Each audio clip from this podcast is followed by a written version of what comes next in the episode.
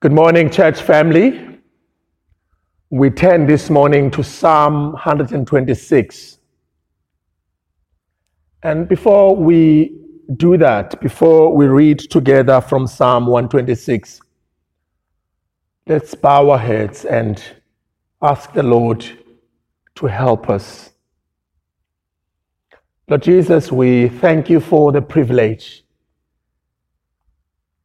of being able to gather around your word. We don't take it for granted.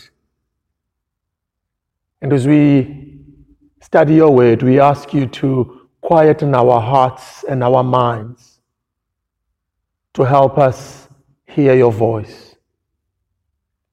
And we ask you, in the person of the Holy Spirit, to enable us, when we've heard your voice, to obey it. We ask all this for your name's sake. Amen. Let's read together Psalm 126. When the Lord restored the fortunes of Zion, we were like those who dreamed. Our mouths were filled with laughter, our tongues with songs of joy. Then it was said among the nations, The Lord has done great things for them. The Lord has done great things for us, and we are filled with joy. Restore our fortunes, O Lord, like streams in the Negev. Those who sow with tears will reap with songs of joy. Those who go out weeping, carrying seed to sow, will return with songs of joy, carrying sheaves with them. This is the word of the Lord. So, for the next two Sundays, I would like us to pause on our series in the Gospel of Luke. We have been in this Luke's Gospel for a couple of months now. But as we begin the year, I'd like us just to pause and seek God's will for us in the year ahead. I'd like us to get the sense of what it is that, the, that God wants us to do as we navigate our way through year 2021 we, we recognize that we are stepping into a new year at the back of rather a strange and difficult year. Therefore, the fears and anxieties that we struggled with in year 2020 have not mysteriously vanished. No, on the contrary, they are still with us. So, what I'm hoping to do this morning, in light of that context, is to remind us of our identity, to remind us that we are a church of God, that we are a community of faith, therefore, we are a people belonging to God. And good news to this is that this God which we belong to is the one who holds the future. It is good, it is a good thing for us for those of us who are in the church to stop, especially as we begin the year, to stop and reflect on what it means to be part of the church. To think both individually and corporately what it all means to be part of God's people. What's my part in all of this? how important an aspect of my life in all of this. Because I believe it is out of knowing the truth about what it means to belong to God that we can rise and step up, that we can have confidence to face the year ahead. Now, to help us to get a sense of what God wants us to do and hear as we navigate our way through this year. we turn to Psalm 126. It is a lovely song of the Old Testament church. It belongs to a beautiful group of psalms called the 15 Songs of Ascent. They begin from Psalm 120 through to Psalm 134. It was sung on a journey to Jerusalem during the time of pilgrim feast and harvest. A psalm helps us to reflect on a God who delivers and restores, a God who puts things right and does great things, a God who is able to replace tears with laughter, a God who promises that a hard sowing will be compensated with an abundant reaping. This is a God we want to do business with as we begin the year 2020. This is a God we cannot face 2021 without Him next to us or going before us and making our way clear. We need Him right close to us as we make our way into this unfamiliar territory. So the Psalm 121, 126 is short and beautifully crafted. It is encouraging and yet wonderfully realistic. And that's something also important for us to think about because often, as the people of God, we think to have faith means to be a denialist, to deny the realities that we find ourselves around surrounded with. But instead to be to have faith it means to trust the Lord against the circumstances in which we find ourselves. Despite of the circumstances, despite of what we see, we choose to trust the Lord. So Psalm 126 is the best place to come to because it is like a tonic to our tired arms and tired legs. It is a tonic to our tired minds and tired souls. It is a psalm that enlarges our vision for God and affirm our commitment to serve Him. And I want to suggest four themes that are held carefully together in balance here in Psalm 126. And we're going to have time only for two of these four themes this morning, and we'll pick up the rest in the following Sunday. The first one is there in verses 1 to 3, and I have called it memory and hope. The background to Psalm 126 is the exile where the people of God were taken to captive to Babylon. And during this time, they had to learn hard lessons.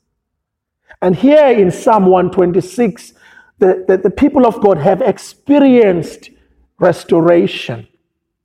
After 70 years, of being strangers in a strange land, of being stripped of their true identity and culture, where they were wondering, where is God and what is He doing in all of this? It feels good to have to experience restoration because it reminds them that God has not lost his power after all. God is still there. He is still at work. And there is a bit of a dream coming true quality about this. Verses 1 tells us we were like those who dreamed. It is a reminder that the people of God were not prisoners of history. Therefore, they don't need to adopt a victim mentality kind of an attitude. They are back in Zion. They are more than conquerors and they stand tall again in their true identity and dignity. They are back at home in the place God had always intended for them. And for us too, as we look back, remembering what God has done for us, how He has delivered us, how He had rescued us, and how He had preserved us in our own difficult times, surely we also discover afresh the power of hope. Of course, our captivity and exile is not a physical one, is not a geographical one. No, it is a spiritual one. Yet we still need God's rescue. And if we are children of God, we have experienced this rescue. We know what it is to be rescued and be delivered and be preserved by God. We know it at first hand. And yet we continue to need, to need it. Now, in verses 2 of our psalm, we see how the people of God have responded to this rescue. It's beautiful. Our mouths were filled with laughter, our tongues with songs of joy. Then it was said among the nations, The Lord has done great things for them. The Lord has done great things for us, and we are filled with joy. And as you read those words of the psalmist expressing how the people of God responded to God's rescue, how much of that depth and reality of God's rescuing work, how much do you feel that on this side of the cross? How much of it is personal to you? The psalmist here is pointing us to the explosion of joy.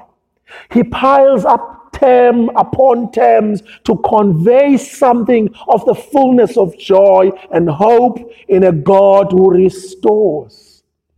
There is laughter and there is genuine delight. The psalmist wants to tell us that we should be the people doing the laughing instead of being afraid to be laughed at. He wants to remind us that it is okay to feel something about being a Christian. He wants to remind us that there is an explosion of joy. And my first question to you this morning is Is this us? Is this you? Is this you and I? Are we the people who personally and collectively who says the Lord has done great things for us and we are filled with joy? Are we the people who are full of this explosion of joy? And I want to suggest that we need urgently to be a group of gospel astonished people. To be a group of people who are surprised by joy, who are surprised by hope, as we remember what the Lord has done in the past. We need to be a people who know that there is something to be happy about, there is something to have joy about. And ultimately, this is where the motivation to serve the Lord, to serve in the church life will emerge from.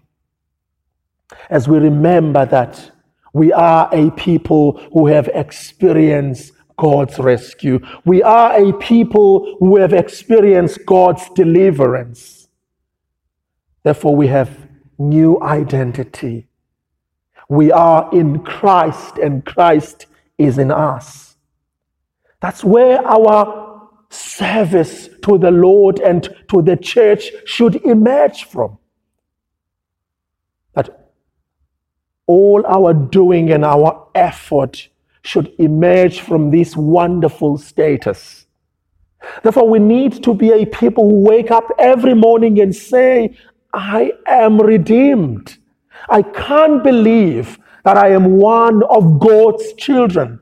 I can't believe that God has placed his love on me. I can't believe that God has called me to his work. Of course, my life and work is not always easy, but I am redeemed. The relationships with people around me don't always work as they should, but I am redeemed.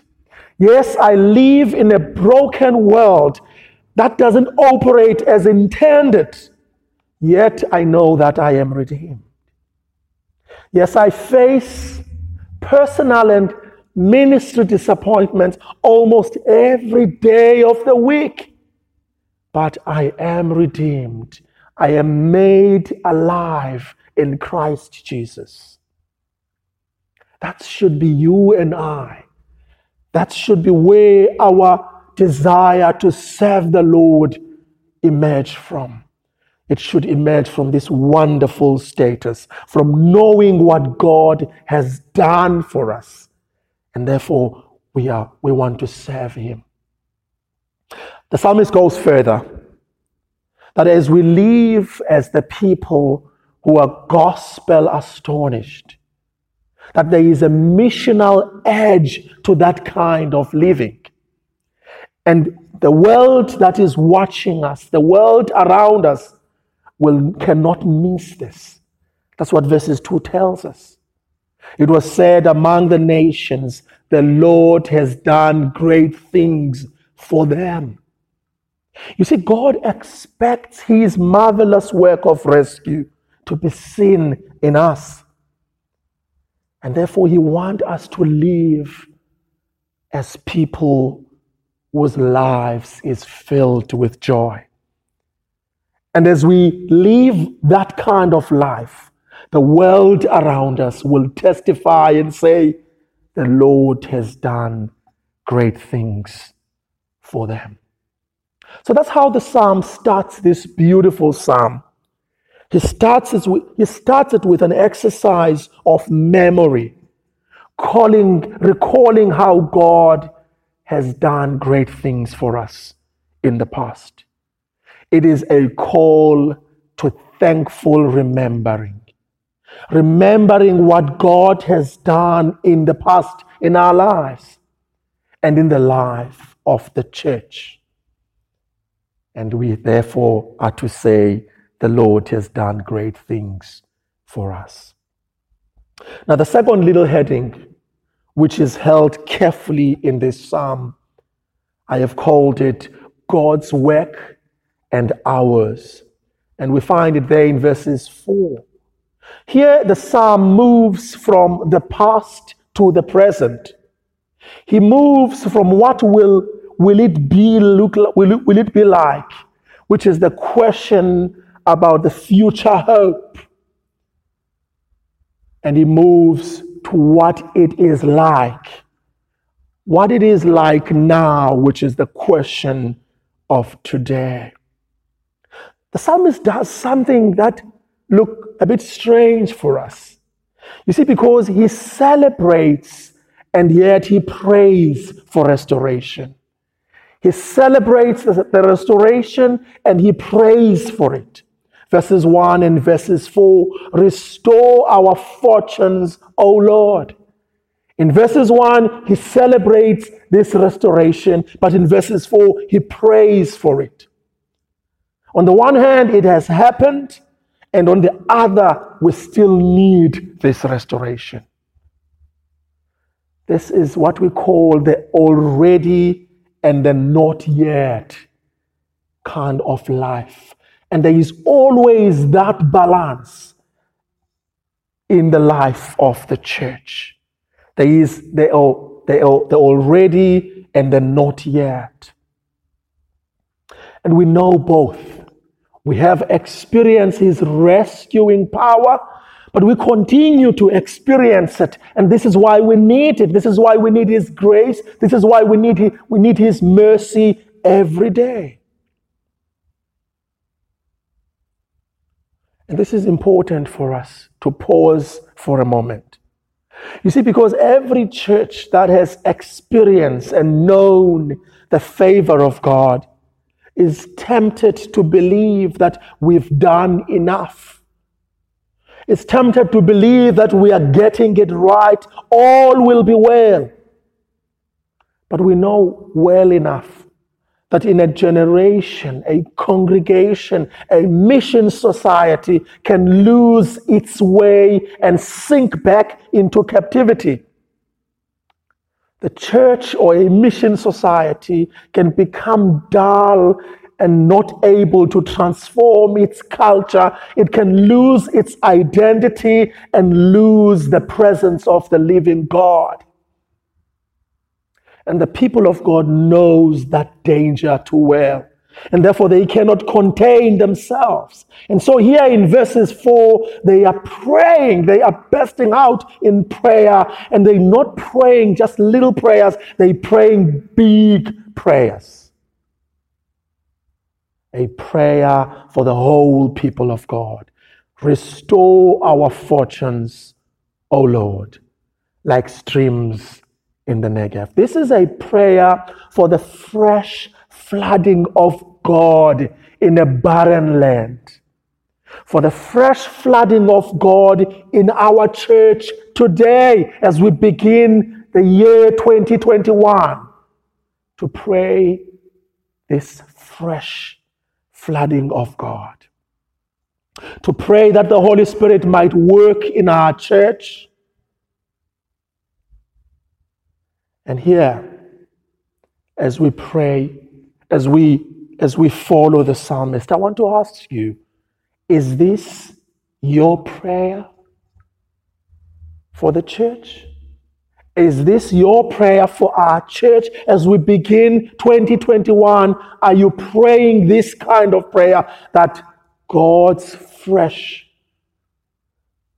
flood of grace will be known by us? Oh, yes, we can plan and market, which we should and we must, but only God can grow a church. Only God can bring about life. Only God can open the eyes of people. Only God can refresh our church and renew us. And that is both a comfort and a challenge because it challenges us to turn to Him in prayer and ask Him to restore our fortune. So, this is not only a matter of strategy and attractive programs, which are necessary, but it is a matter of God sweeping through our tiredness and coming in in a mighty way, bringing in a new life, a new energy, and joy are you praying for that? Prayer for our church. That God in His power will break through. We need to be a people of prayer. That's what the second point teaches us. So verses 1 of verses 1 and verses 3 of Psalm 126. The psalmist is calling us to thankful remembrance. And here in verses 4, he is calling us to passionate prayer. God's work and our work. God needs you and I to participate in seeing his, in seeing his glory coming back to the church, in seeing his new life flooding back to the church. May I ask you this year, to be a people of prayer, to pray for our church, to pray that God will open our eyes to see what it is that He is calling us to do in our church here in East London, here in 2021. And let's pray together.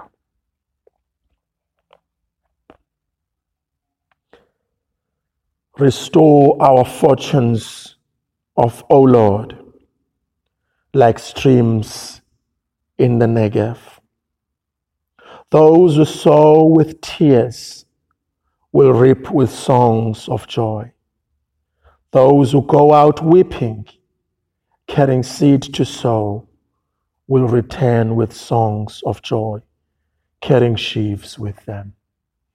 Father, we ask you to stay our hearts up, to help us to be people who are weeping for the lost, who are weeping to see your presence back in the church who are weeping to see your glory back in the church. Will you renew that hunger in us? We pray, O Lord Almighty. Amen.